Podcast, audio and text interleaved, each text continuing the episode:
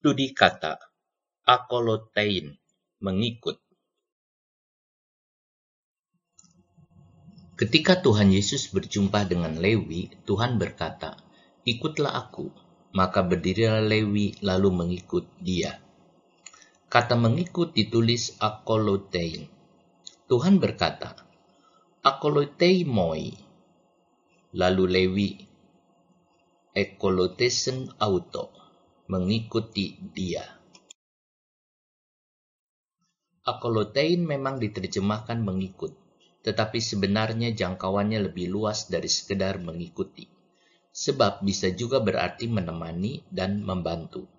Sehingga Yesus tidak sekedar menyuruh Lewi hanya untuk turut di belakangnya, tetapi ia ingin agar ia mendekat kepadanya, bergabung dengannya, dan bekerja sama dengannya dalam mengerjakan pekerjaan Bapa.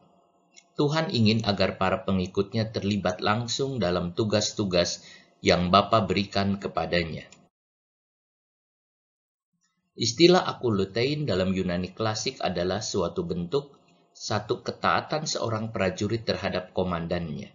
2. Ketaatan seorang hamba terhadap tuannya. 3. Ketaatan seorang warga negara terhadap hukum negaranya. Ketika Tuhan Yesus berkata, "Marilah ikut aku," itu berarti Tuhan menyuruh mereka menjadi seorang prajurit yang komandannya adalah Tuhan, dan juga seorang hamba yang tuannya adalah Tuhan, dan juga seorang warga negara sorga yang rajanya adalah Tuhan. Tuhan juga menginginkan prajurit yang dekat dengan komandannya, hamba yang dekat dengan tuannya. Ketidakmengertiannya membuat Yesus berkata, "Mendekatlah kepadaku."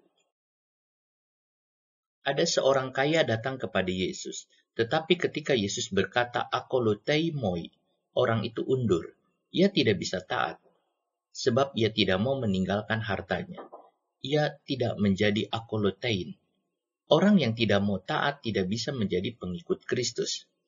Pengikut Tuhan harus membayar harga lewat ketaatannya.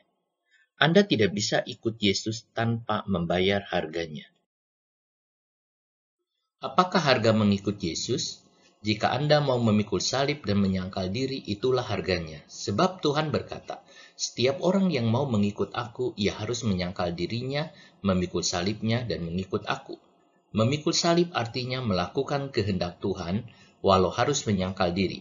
Menyangkal diri artinya menolak keinginan diri sendiri, supaya dapat melakukan kehendak Tuhan. Tanpa kedua hal ini tidak mungkin bisa mengikut Yesus. Apa upahnya mengikut Yesus? Memperoleh hidup yang kekal. Hidup kekal adalah upah terbesar yang Tuhan berikan kepada manusia.